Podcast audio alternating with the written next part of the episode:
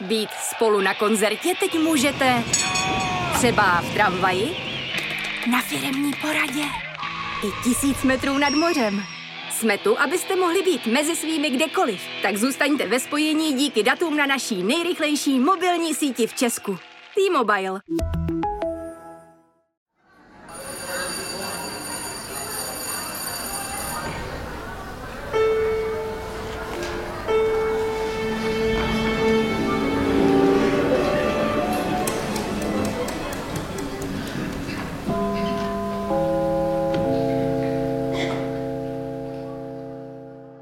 Hezký den s novým Kulturákem, zdraví vás Jonáš. A Jana. Ahoj Jano. Ahoj Jonáši. Dnes probereme fenomén filmových Marvelovek. Baví nás ještě koukat na pestrobarevné hrdiny, kteří postupně zaplňují nekonečně se rozšiřující vesmír, anebo nás to už nebaví. A jak se povedla nová Wakanda nechť žije? Na to všechno se budeme ptát a budeme to probírat s naším dnešním hostem, filmovým publicistou Tomášem Stejskalem. Ahoj. Ahoj. Nejdřív samozřejmě aktuality. Aktualit nemáme mnoho, ale za to máme takovou jednu lehce bizarní aktualitu. Tento víkend se předávaly ceny Český Slavík, bylo to jejich 60. výročí. Tentokrát to byl pořadatel TV Nova, ale jinak vlastně ano, to je vlastně jediná novinka. Jediná novinka, jinak všechno při starém. Jano, já se v českých slavících vůbec nevyznám, v populární kultuře Česka taky skoro vůbec ne. Tak řekneš mi, jako kovaná expertka na všechno populární v Česku, jestli má smysl Českého Slavíka sledovat, jestli to je aspoň dost bizár, nebo jestli to je prostě jenom všechno při starém a tudíž nuda. Já si myslím, že pokud chcete vidět trošku bizár a mít jako nějaký přehled o nějaký populární kultuře, která ale je podle mě populární už je na takovou setrvačnost, tak asi jo, takže spíš pro ten bizár, protože i vlastně ta jména, která vyhrávají nebo vyhrála i letos, jsou jména, která si myslím, že nejsou úplně relevantní, jako Lucie Bílá například, nebo Marek Ztracený, tam přece jenom možná trošku relevantnější. Na druhou stranu já se třeba osobně ptám, jestli dávat cenu někomu, kdo píše písničky, které popisují třeba znásilnění a podobně, za mě úplně ne. Ale co se třeba týče českého bizáru, tak určitě podívat se na Červený koberec Českých Slavíků, doporučuju. Galerie najdete napříč internetem a některé ty modely jsou naprosto fantasticky ustřelené. Nevím, jestli úplně v tom dobrém slova smyslu. Je to horší, než co jsem já? Je to jiné. Dobře. Mohl by se ale vzít třeba nějakou vlečku z peří. No tak příště, já jsem to vždycky chtěl zkusit, tak třeba mě pak vezmou na další slavíky, ale docela mě zaujala glosa z Idnes, která se zabývala českými slavíky a tam se ukazuje, že ani Idnes už český slavíky nezvládá. Teď cituju: kdo chce uspět, nesmí zkrátka vybočovat, provokovat, znepokojovat a vůbec nejlépe udělá, nebude-li ani vydávat desky a koncertovat. Takže myslím si, že ten status quo je prostě moc silnej, co se týče slavíků, i na ten jakoby český kulturní mainstream, takže... Je to tak. A co se týče outfitů, tam naopak mám pocit, že někdo chtěl experimentovat až tak moc, že to opravdu jakoby nevyšlo. Mám pocit, že ani ten červený koberec neodráží žádné jako aktuální světové trendy, které se dějí na červených kobercích jinde. A je to taková prostě velmi česká specifická věc. Tenhle víkend, kromě slavíku, které zajímaly jenom pár lidí evidentně, se předávaly ještě MTV European Music Awards, to bylo v neděli v Düsseldorfu a to nějakým způsobem samozřejmě reflektuje trošku víc nějakou globální popkulturu. Pravděpodobně si myslím, že to, co to definuje nejvíc a co definuje možná nejvíc nějakou současnou popovou scénu, je to, že nejvíc cen pozbírala Taylor Swift. Tak a teď je čas jít na naše hlavní velké téma, které probereme s Tomášem Stejskalem. Půjde samozřejmě o Marvelovky.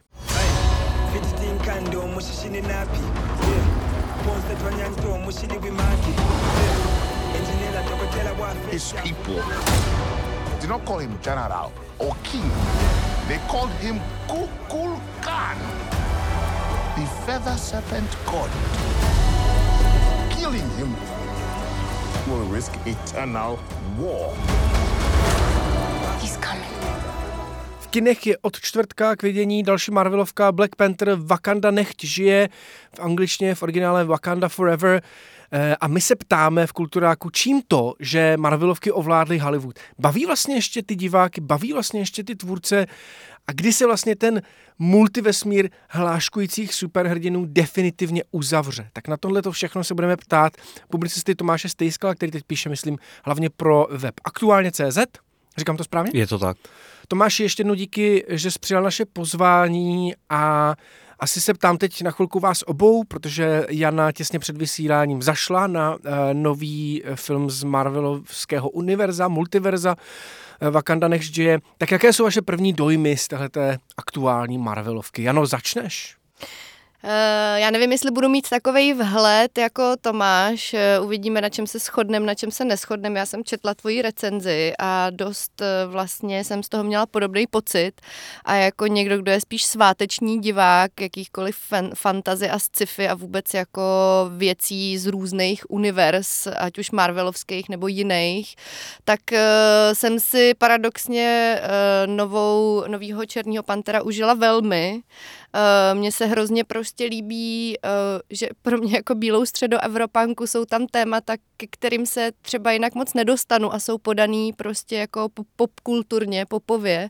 Je to prostě postkolonialistický film, a který jako odkrývá, nevím, jestli úplně nějaký traumata tady z toho, ale snaží se to tematizovat a dělá to vlastně citlivě a zábavně. Hodně se mi líbí celkový to pojetí, vlastně scenografický a kostýmů, kde se míchají hrozně hezky nějaký ty klasický, jako klasická symbolika africká, nějakých jako afrických mýtů a nově teda teď i nějakých mezoamerických, jestli to říkám správně, vlastně s moderníma technologiemi a s nějakýma jako sci-fi fantasy prostě věcma. A moc hezky se na to dívá a líbí se mi, že to je vlastně film plný hrdinek, většina hrdinek jsou ženy, je to film, kde jsou vtipný popkulturní narážky, které já ocením, třeba na Rihaninu značku Fenty Beauty, to jsem se hodně smála. A mimochodem Rihanna k tomu dělá titulní song. O tom už, myslím, jsme se bavili v minulém Kulturáku, že to je po 6 letech konečný nová písnička. Taky mě baví, že to je vlastně o traumatu z nějaký ztráty, ze smrti a s vyrovnáváním se se smrtí.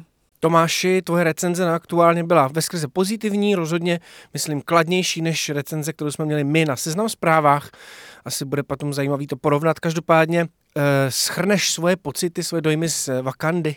Určitě, tak já jako do značné míry bych víceméně podepsal to, co řekla Jana, a když bychom to měli zobecnit na tu úvodní otázku, jestli je to svět, který se vyčerpá, tak právě tenhle film je jedním z těch důkazů, že ty komiksové nebo superhrdinské, ať už filmy nebo ty původní komiksy, tak to je vlastně prostor, který se úplně vyčerpat nemůže. Ono je to opravdu to, že to zažíváme až poslední 2 dekády, řekněme v tom velkolepém hollywoodském pojetí, je víceméně dané tím, že konečně máme jako ty technologie, aby to takhle mohlo vypadat. Si myslím, aby to nevypadalo směšně, aby opravdu lidé v legračních kostýmech mohli vlastně zapadat a být vtahováni do prakticky všech možných hollywoodských a nejen hollywoodských žánrů. A samozřejmě ten vesmír po těch asi více než 2 tuctech filmů už začíná být, a to záleží asi na vkusu každého, ale jako více či méně otravný. A ty poslední příspěvky do tohoto světa, ať už je to poslední Thor nebo poslední Doctor Strange, tak vlastně už tak trochu příliš se cyklili v tom, už jsme dosáhli prakticky všeho možného, už jsme si půjčili všechny snad žánry, co v Hollywoodu byly, už jsme pokořili všechny kasovní rekordy, tak co bychom ještě vymysleli? Tak nejen, že máme asi 2 tucty etablovaných hrdinů, ale ještě můžeme vymyslet, že to univerzum je, jak si naznačil, teďka multiverzum a že existují paralelní světy a každý z těch Spider-Manů a dalších hrdinů může mít x verzí sebe sama. A vlastně tady už se ty filmy začínají cyklit do něčeho, čím přinejmenším od posledních Avengers jako velmi trpí, že zkrátka, když na to člověk zajde jen tak, aniž by to znal, tak je jako naprosto ztracen. To prostě je jako víceméně fakt, furt se tím může nějak bavit, jsou tam jako vtipné hláškující postavy, najde si tam i vážnější témata, ale už to začalo být jako opravdu hodně zacyklené v nějakých meta humorech, ale kdežto ta Wakanda nebo oba 2 ty díly Černého Pantera nějakým způsobem jako budují něco nového a drží se doslova při zemi, na zemi. Odehrávají se ty filmy převážně v Africe, v nějaké sice fiktivní zemi, ale to je právě jako ta kvalita těch komiksů, že to je vlastně ten žánr nebo to médium, spíš žánr, protože se bavíme o superhrdinských komiksech, vždycky bylo takovým jako americkým moderním mýtem, světem, který sice jako dlouho byl považován jako čtivo pro náctileté chlapce nebo asi i dívky, ale vždycky tam jako dlouhodobě mělo spíš ten důraz byl kladen na to jako mužské publikum, ale jako vždycky ty filmy žily v nějaký realitě, nebo ty komiksy, ty sešitky už od doby, kdy Captain America fackoval Hitlera, tak to jako byly věci, které jako velmi nějakým způsobem samozřejmě komunikovaly ty dobové věci a to je jako skvělý sledovat na těch Marvelovkách obecně, že dokážou vtáhnout současný témata k širšímu publiku a vlastně ta Wakanda najednou sledovat opravdu ty rozmanité zvláštní kmeny, které žijí nějakým jako tribal, nějakým jako opravdu jako způsobem života, který není úplně západní. Je to sice zabalené v hezké fantasy pohádce, ale vlastně to téma je poměrně vážné. Vlastně v tomhle filmu nepřítelem není nějaký padouk z vesmíru, byť pro potřeby komiksového žánru si tam teda nějakého podmořského, fantazijního a v něčem možná trochu legračního záporáka vytvoříme, ale vlastně toho antihrdinu stvořil ten svět vlastně a víceméně ten film nám říká, že ten opravdový nepřítel je spíš třeba Amerika nebo Francie nebo ty mocnosti, které chtějí získat bohatství té fiktivní Wakandy a vlastně se tady hraje nějaká geopolitická hra, byť teda zabalená samozřejmě do hávu nějaké zvláštní sci-fi fantasy pohádky. Jestli jsem to pochopila správně, tak oni se tam na konci trošku otvírají prostor pro nějaký nový díl, pro nějaké další pokračování, nebudeme spoilovat, ale myslím si, že to je celkem jasné, že se asi budou chystat ho na je to Marvelovka, takže předpokládám, že ano. A ono, nebo vlastně celý ten film, a to je možná jako jedna z těch potíží je právě to, že oni tohle potřebují udělat. Že ten film na jednu stranu je strašně silný i proto, že představitel toho Black Panthera Chadwick Boseman zemřel a celý tenhle film je vlastně nějaké jako smutnění, truchlení za tou vlastně jak postavou, tak hercem, čímž vlastně si myslím, že ten film dokáže být vlastně opravdu o smutku, že je jako smutný, ale ne patetický, což je třeba jako v tomhle žánru relativně si myslím nevídané, že ten film opravdu v některých těch momentech je velmi dojemný a nějakým způsobem řeší ztrátu, traumata relativně vážná témata, ale právě musí budovat ty nové hrdiny, takže tady vidíme spoustu těch nových převážně hrdinek, což je velmi sympatické, ale myslím si, že to je vlastně možná jako jedna z těch výtek, jak na té ploše takřka 3 hodin potřebuje vlastně něco dokončit, něco nového začít a to si myslím, že jeden z těch důvodů, proč jsou obecně ty Marvelovky problematické, že to je nekonečný seriál a že i ty filmy jsou jako výseky něčeho, no vlastně velmi málo kdy je to úplně sevřený celek, který by fungoval jak dramaturgicky a tak i pro neznalého diváka. Já teď na chvilku právě odbočím směrem k tomu marketingovému modelu Marvelu, protože mě hrozně zajímá, asi je dobrý říct někdy v první půlce tohoto podcastu, že Marvelovky patří mezi 10 nejvýdělečnějších filmů v historii Hollywoodu. Hned 4krát jsou tam Avengers, 3 Avengers, 1 Spider-Man a mně přijde jenom zajímavý, že ty jsi mluvil o tom, Tomáši, že jako většina těch filmů, když člověk s Marvelovkami nezačne už u toho prvního Iron Mana, tak prostě, že pak je strašně těžký se v tom zorientovat, že je to tak plný těch hlášek a těch skrytých odkazů, že už prostě ten film nemůžeš vlastně jako přijmout. Jak to ten Marvel, respektive, ano, Marvel Studios, jak to dělá, aby pořád ty čísla, ty prodeje zvyšoval, když vlastně pak už začíná pracovat jenom s fanouškama, který už to znají? Tak já si myslím, že vlastně ten důvod, jsou to 2 slova, Kevin Feige, ten hlavní producent, který zatím stojí za vznikem toho univerza, je nejen schopný producent, ale on sám sebe označuje za fanouška, není to jenom marketingový, takže jako vidět, že on tomu produktu věří a zároveň ho nějak chápe, že na rozdíl třeba od toho, když se další franšízy, ať už je to konkurenční DC nebo i jako obecně Disney, které se snaží něco dělat s hvězdnými válkami, tak tam často ti producenti lavírují, tápou, ale tady je jakoby vidět nějaký určitý pochopení toho, jak vlastně fungují ty původní komiksy, které samozřejmě jsou jako v mnoha ohledech jiný, protože vychází měsíčně jako sešitky relativně za pár centů původně, nebo i dnes asi jako dostupná věc, která má trošku jinou periodicitu, ale on se jako pokusil od začátku uvažovat, nebo nevím, jestli úplně od počátku, ale od těch prvních úspěchů už tam byla ta myšlenka, že opravdu ty filmy na sebe budou docela hodně navazovat, budou se propojovat do jednoho obřího seriálu a Zároveň vlastně si myslím, že ten klíč k úspěchu je, že, jak už jsem asi naznačil, že do sebe ty filmy vtahují různý žánry. Jako máme tady Strážce galaxie, který jsou jako je to sice sci-fi, dobrodružství, ale je to jako velmi silně komediální věc. Možná ten rok pro mě zábavnější komedie v Hollywoodu nevznikla, což samozřejmě záleží na vkusu, ale jako daří se opravdu v těch jednotlivých žánrech trefovat, jako by tam, kde vlastně jako v tom hollywoodském blockbusteru úplně velkou konkurenci často nemají, nebo patří ke špičce. A některé ty filmy jsou, řekněme, politickými thrillery, jiné prostě zabíhají do dalších a dalších žánrů. Máme jako takže skrz ty žánry, myslím si, že to je, můžeš získat nový fanoušky. No, jakoby, že spíš, že i skrz ty žánry tomu dáváš respekt. Jakoby, že tohle jsou etablované hollywoodské žánry. Na politické konspirační thrillery jsme se koukali od 70.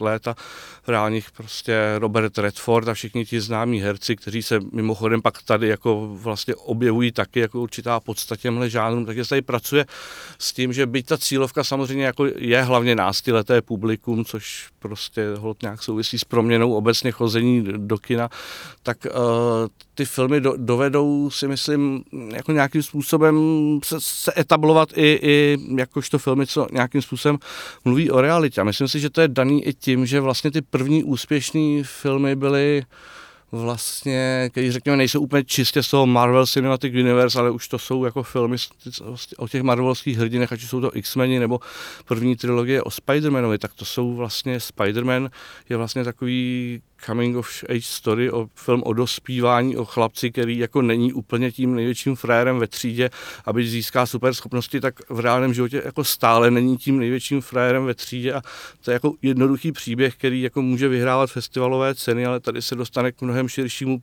publiku a dá se na něj jako velice snadno napojit. A X-Men to bylo vlastně minimálně ty první dva díly Briana Singera, to byly filmy o jinakosti, to bylo prostě opravdu filmy o menšinách a ať už to jsou jako tady mutanti, tak jako je jasné, že ty mutanti tu zastupují jako všechny možné menšiny, které jako se stále na světě nemají úplně tak, jak by asi se měly mít a jako skrz tohle si myslím, že se podařilo obecně ten komiksový film jednak etablovat jako něco vážného, teď myslím vážného v tom smyslu, že to není legrační a C-čkové a v nějakých gumácích, ale že nějak ty kostýmy a ty hrdinové mají tu vážnost, že to jako funguje jako v rámci svého žánru. No a myslím si, že pak vlastně jako důležitý opravdu je to, jak se podařilo nějakým způsobem lidi jako vtáhnout do světa, který se prohlubuje.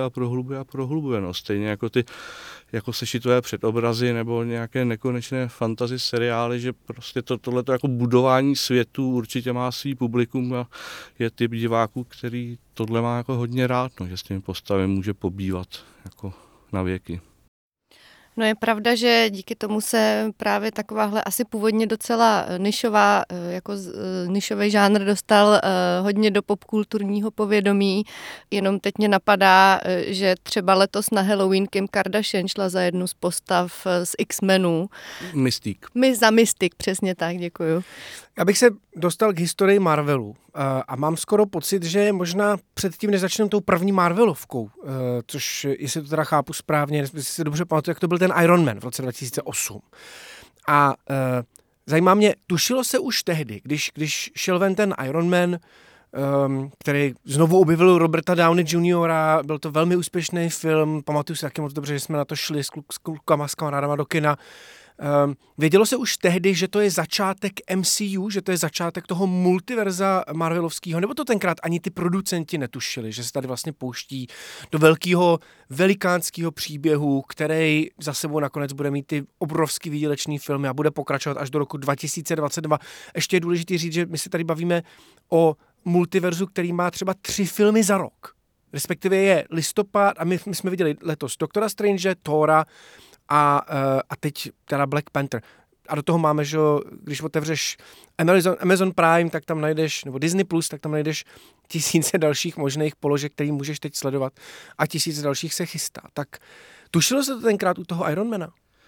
Takhle jako nejsem si úplně jistý, jestli v tu chvíli už měli tenhle plán. Myslím si, že rozhodně neměl úplně ten jako jasný plán, bude tolik a tolik filmů ročně a ani plán vyděláme tolik a tolik peněz, ale jako do značné míry jako si myslím, ať už ať už teda jako jedna věc je, co ti jako producenti sami říkají, ale podle mě už tam to tušení toho potenciálu podle mě bylo, protože už předtím byly jiný filmy, protože musíme rozlišovat Marvel jako Marvel Cinematic Universe, jako tuhletu jako franšízu, tohle vlastně nové, tehdy nezávislé de facto hollywoodské studio, protože to bylo něco jako třeba DreamWorks, jako taková ty malá studia na okraji Hollywoodu, co dělají jako nějak jako úžej zaměřené věci, samozřejmě teď už to spolkl Disney a nějakým způsobem teda jako to je jako víc součástí toho jako velkého studia, tak jako ještě předtím, než jako se vůbec formovalo tohleto, než jako vznikl Marvel, tak ty jiní hrdinové, jak jsem zmiňoval, ty, ať už jsou to X-Men nebo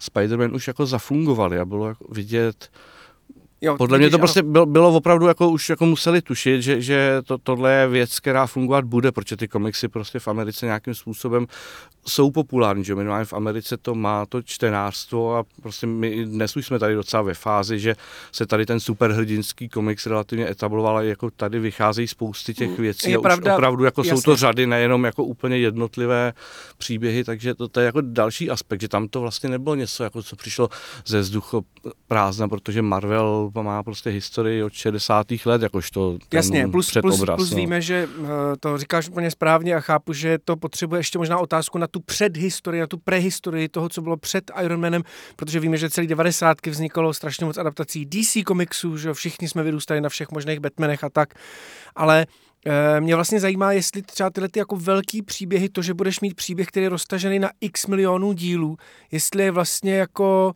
jestli tomu třeba nepomohly takové ty věci úplně mimo mísu, to znamená Pán prstenů třeba. Takový to, že vlastně ty máš ty velký příběhy, ve kterých přesně chceš pobývat. Ty se vlastně můžeš nekonečně vracet do nějakého vesmíru, kde pořád je nějaká látka, kterou se ještě vynechal. Tak nenastavili to vlastně určitě třeba nějakým způsobem. Myslím, že Pán prstenů byl jeden z těch jako dalších předobrazů. To máš trilogii, která vlastně na přelomu tisíciletí nejen dělala jako docela slušný kasovní čísla, ale třetí Pán prstenů získal Oscara v kategorii nejlepší film, čímž jako řekl tyhle ty blbiny prostě pro děcka někde, jako, který si čtou v pokojíčku, tak to je oscarový materiál, to byl jako ten jako moment, kdy ta fantazie a jako ty všechny spřízněné věci se nějakým způsobem staly tím mainstreamem, s kterým se nějakým způsobem musí počítat.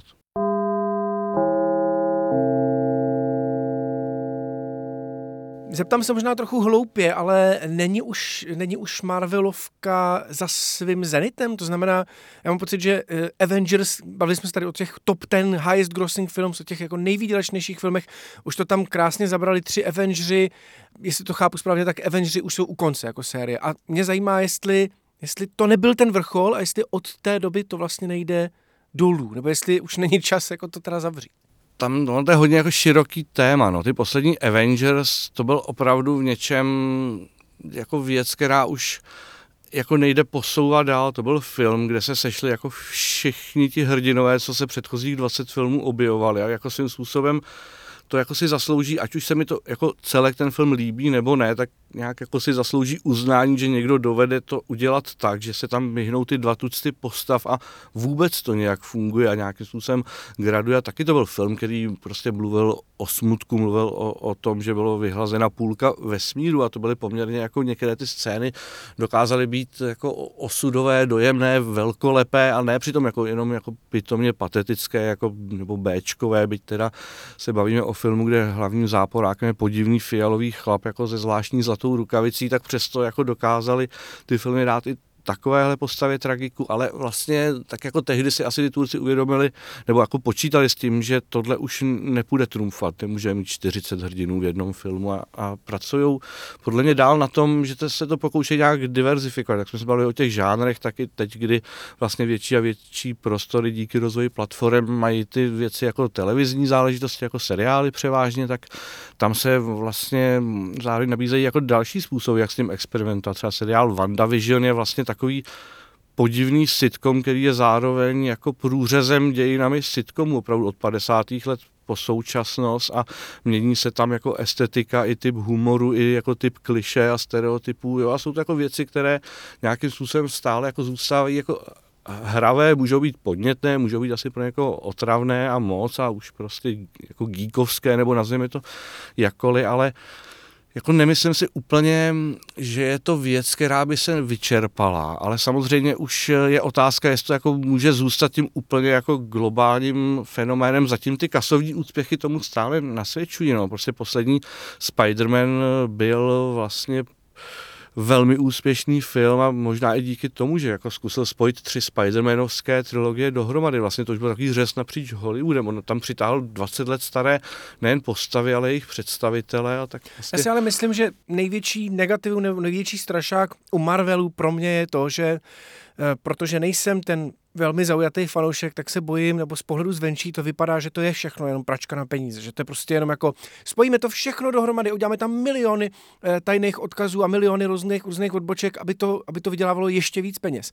A mám trošku problém, že hledám toho marvelovského Nolana, to znamená toho někoho, kdo ty filmy točí úplně jinak a kdo mě přitáhne, aniž bych třeba měl rád komiks, nebo aniž bych měl rád tu postavu jako takovou, ale Christopher Nolan to, co udělal s DC komiksovou adaptací Batmana je přece, to bylo tehdy jako masivní, že? Jasně, tak... no, tak toho nenajdeš, no, Nolana, ale zároveň je potřeba si říct, že v DC je taky i z jako Batmanu a dalších rádoby temných filmů, které jsou regulárně strašný a k nepřežití právě proto, že se snaží být temné a dospělé a koukat se na postavy, jak 3 minuty mlčí v dešti a pak jako se teda kamera začne pohybovat tak zpomaleně.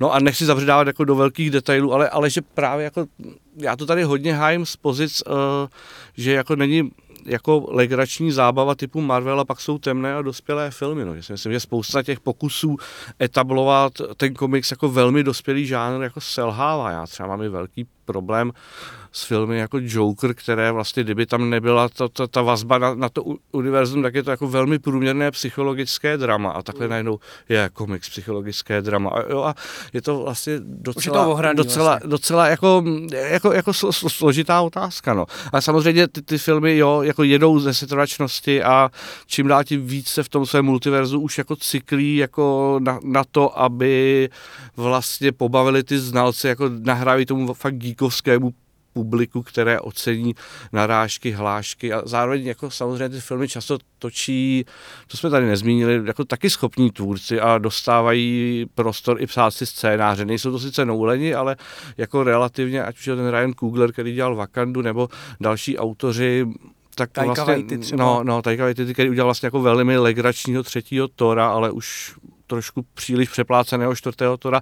Jo, vidíme tady ty určité limity, no, že ty tvůrci samozřejmě bojují s tím, že ten stroj jako musí jet, že dostávají od producentů relativně velkou volnost, ale zároveň oni musí, a je to vidět i na té Wakandě, no, prostě bohužel tady samozřejmě to je dané tím, že umřel nám hrdina, jaksi doopravdy bohužel, tak my musíme udělat teda film, který zároveň nastartuje ten stroj jako k dalším otáčkám. A to samozřejmě je problematické a to jako pro spoustu diváků určitě je otravné.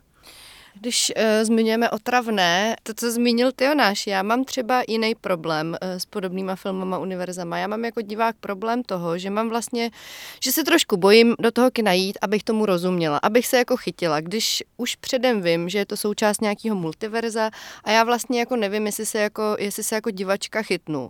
Mám pocit, jestli i tohle nesouvisí s termínem, který se teď objevuje, což je jako Marvel únava, Marvel fatigue. Uměl bys to popsat, o co jde, proč se to teď vlastně tematizuje a jaký jsou teda nedostatky Marvelovek pro, řekněme, jako odbornost i diváka? No já myslím, že už jsme to tady naznačili, no, že vlastně je toho příliš, je těch filmů jako hodně a pokud nejsem ten jako cílový divák, co na to chodí na všechno a kouká se na všechno v televizi, tak ta obava je jako zcela na místě. A samozřejmě já si myslím, že to je daný asi jako hodně typem publika. No. Já jsem prostě celé dospívání četl jako velkolepé, jako dlouhé sci-fi fantasy ságy a hromadu poezie, ale to sem nepatří. Ale zkrátka... Patří, ale samozřejmě. Myslím, ne do toho tématu, ale zkrátka jako věci, které tak úplně nesouvisí jako s realitou nebo realismem, řekněme, a mám nějak jako nastavený vlastně jako priority, co chci od kina, co chci i třeba od toho jako blockbusterového kina, že já tam jako nehledám děj, nehledám tam jako ty úplně koherentní příběhy. Já spíš jako mě zajímají ty postavy a baví mě je sledovat a dovedu si představit, že i když naskočím do rozjetého vlaku, tak nějakým způsobem půjdu s nima a pak mě začne jako bavit sledovat, co se s nima dá dělat dál, proč tahle postava byla chvíli součástí politického thrilleru a teď je to vlastně jako vtipný pupkatý chlápek, co jako hraje videohry a už ho nebaví zachraňovat svět. A samozřejmě tím, jak se z toho trošku níž stal absolutní mainstream, tak jako podle mě není úplně způsob, jak z toho vybrusit. Marvel podle mě nemůže jako úplně, nebo nevím, jestli nemůže a nebude chtít zvolnit a točit jeden film ročně. Asi by to ani úplně jako nedávalo v tom marketingovém modelu smysl. Rozumím. A myslíš si, že třeba cesta je to, co už si myslím taky naznačil, a to je nějaký typ diverzifikace, protože třeba já jsem vždycky měla z těchto věcí od malička pocit nějakýho gatekeepingu směrem prostě k holkám, který nejsou úplně jakože za mě prostě tady podobně, jako jsem to vlastně řešila, když jsme tady měli Kateřinu Horákovou a Martina Svobodu v rámci jako fantasy žánru, tak sci-fi žánr a zvlášť tady ten komiksový americký pro mě vlastně byl dost podobnej v tomhle, že já jsem tam moc neviděla jako ke komu se vztáhnout a komu fandit a proto mě třeba i mimochodem zrovna nový Černý panter hodně baví, protože to je velmi jako o ženách konečně a samozřejmě vím, že existuje Wonder Woman. No ale jako myslím si, že s tím ten Marvel vlastně pracuje od začátku, nebo ty komiksové filmy, no jak jsem zmínila ty X-meny, tak ty vlastně byly celý o nějaký jinakosti, o menšinách a samozřejmě jako je otázka, kdo byly ty hlavní hrdinové a s kým se teda identifikovat. Ale právě si myslím, že jako tady je dobrá platforma ta televize, no, kde máme najednou seriál Hulk, už ne o tom hromotlukovi zeleném, ale o hromotlučce, nebo jak to říct, a najednou je to jako taky komediální, spíš sitcomový seriál, řeší trošku jiný témata, no. Já samozřejmě tam ten prostor právě podle mě v těch komiksech, v těch superhrdinských, ne, nějakých nezávislých je pro jakékoliv publikum, ale samozřejmě asi obtížný vlastně zjistit, jestli jdu na to, co mě bude bavit, když mám jenom jako řekněme velmi specifický zájmy a nejsem fanoušek žánru jako takovýho. Ale jedna věc je komiks a druhá věc je to, jakým způsobem se ten komiks, respektive ty příběhy vyprávějí, že jo? Protože my se tady bavíme o tom multiverzu a mě zajímá, proč už vlastně netáhne obyčejný originální příběh, který má začátek, konec a žádný pokračování. Protože když se podíváš zase na tu top 10, tak je tam strašně málo filmů, který se natočili jenom jednou. Není to remake, není to multiverzum, nenavazuje to na 4 další filmy v tom top 10. Proč už tohle nefunguje? No, tenhle starý typ hollywoodského velkofilmu pohřbil, řekněme, na konci 90. let Titanic, jakožto taková už tak trošku óda a žalospěv na vyhynulý živočišný nebo kinematografický druh a zkrátka ono to asi souvisí dost i s nějakou tou jako proměnou té hollywoodské ekonomiky, kdy ono se o tom tolik nemluví, ale poslední určitě třeba 2 dekády jako ty řetězce multikin jsou vlastně jako non-stop v nějakém napětí a krizi a oni opravdu jako fungují jenom proto, že se tam prodává hodně drahý popcorn, jo, což vypadá jako odbočka někam jinam, ale jako opravdu musí uvažovat o tom, že tedy tam chodí jako hromady dětí a kupují tam hromady drahých nápojů a poživatin. Já tomu rozumím z toho producentského hlediska, že chápu, že pro ty producenty je výhodnější natočit film, na který navazuje na nějaký jiný film a tak dál, jako teoreticky, když to vezmeš hodně hardcore, tak můžeš použít i podobné kulisy nebo tak, ale to, co mě vlastně zajímá, že ty diváci tomu skáčou na špek. Že ty diváci, jakože to ukazuje jako psychologii, že to vypadá, že ty producenti odhalili úplně nejposlednější tajemství psychologie diváků, který vlastně nejradši skáčou zpátky do příběhu, který už vlastně trochu znají. Tak tohle mě zajímá. Jako objevili tady producenti nějaký zlatý důl, co se týče jako multiverzum nostalgie. Přesně tak, jako ty divácký nostalgie toho tý radosti být jako ve světě, ve kterém už jsem vlastně byl. Tak oni zároveň ty jako filmy, co stojí sami o sobě, jako existují, akorát už to jsou ty filmy toho středního budžetu, že jo, není to ten úplně jako velkofilm, co udělá ten top 10 roku nebo něco podobného, udělá třeba taky zajímavý čísla vzhledem k tomu, že nestojí tolik peněz, ale jako myslím si, že to prostě jako souvisí s tím, jaký procento dospělého publika chodí dnes do kina a tím, že zároveň tady máme 2 dekády kvality TV zhruba a vlastně tyhle ty ucelený, byť třeba seriálový dramata hledají lidi prostě na HBO a jinde než v kině a takže to je takový, jako bych řekl, že to není jako jenom tím, že diváci skočili tomuhle na špek, že spíš ty studia nějakým způsobem přistoupili na pravidla hry, které jsou trochu neúprosný. No. Jak si myslíš, že teda bude vypadat ten konec a kdy přijde? Teď nemyslím jenom Marvelovek, ale obecně jakoby multivers, protože že, svoje multiverzum mají Star Wars, svoje multiverzum má DC Comics, to je jasný. Těch multiverzů je tady strašně moc. Možná jich ještě bude jako přibývat. A mě zajímá, jestli ten konec multivers jako trendu někdy přijde a pokud ano, tak jak bude vypadat. Jestli třeba to bude tím, že ty fanoušci, který máme teďka, který na to furt do toho kina chodějí, jestli odrostou na to, že řeknou, hele, tohle to už není pro mě. A nebo jestli prostě dojdou peníze, jestli se uskuteční stávka lidí, kteří tomu dělají speciální efekty. Ty jsi tady na začátku říkal, že díky těm speciálním efektům se tyhle ty filmy můžou točit a vypadají směšně. Na druhou stranu paralelně s tím jede čím dál jakoby silnější debata o tom, že vlastně ten průmysl vykořisťuje tyhle ty tvůrci těch speciálních efektů. Naposledy ten projekt, ta kauza vyšla ven při tom Thorovi, kdy Taika Waititi prý zasměšňoval ty svoje tvůrce nebo jako nějakým způsobem si dělal legraci z toho, že se to nestíhalo a mělo to spíš jako temnou stránku. Tak kde ten konec vidíš a jakým způsobem přijde? Tak jako opravdu jako nerad si tu hrál na věžce a jako popravdě si moc nejsem jistý, protože ten konec jako podle mě souvisel leda jako opravdu s proměnou trhu, s proměnou jako s koncem těch velkých kinořetězců a s tím, že teda kino se stane nějakou událostí jako pro úplně jiné typy filmů. A pokud se tohle teda nestane, tak si nejsem jist, jestli se jako můžou opravdu ta velká studia proměnit tak, aby neprodukovali takovéhle věci. A ono, když se bavíme o tom uvíznutí v těch světech, tak i ten zmíněný Netflix a HBO, kterým jsme se před chvilkou bavili, tak to jsou taky vlastně jako většinou ty seriály, to máme 6-7 sezon, 70 plus dílů něčeho, co jako sledujeme a teda jako máme možná někdy pocit, že jsme sofistikovanější publikum, protože to často jsou velmi sofistikované a jako kvalitní, dospělé věci ověnčené řadami cen, ale ty mechanismy diváctví, který chce někde pobývat na dlouhou dobu, si myslím, že vlastně se spíš jako prohlubujou všude, že to nesouvisí úplně s legračními postavami v legračních kostýmech. A je to tím, že máme málo peněz na kulturu? Nebo jako čím to je? To si teda nemyslím, no a nejsem úplně jako sociolog, abych tohle rozlouskl, ale nevím, no, spíš mám pocit, že máme z nějakého záhadného důvodu asi spoustu času. Dobře. My moc času nemáme a proto se v Kulturáku posuneme asi k tipům. Tomáši, moc díky, že s náma absolvoval úvahu na téma Marvelovky.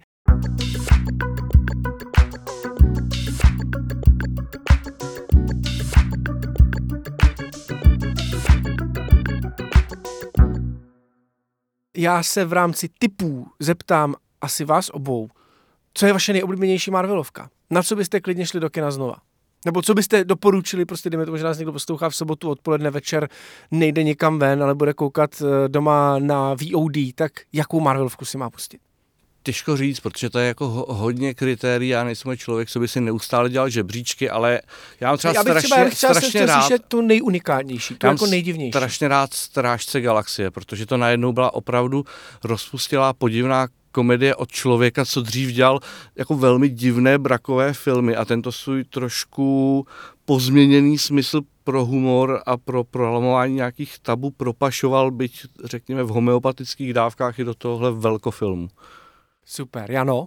Ty jo, mně se pletou ty univerza, ale to podle mě není Marvel, ale já jsem měla vždycky nejradši úplně prvního Spidermana s Tobey Maguirem a Kirsten Dunst. Nejlepší líbání v dešti. Dokonce jsem si v 17 obarvila kvůli tomu vlasy na světle zrzavo, abych vypadala jako Mary Jane.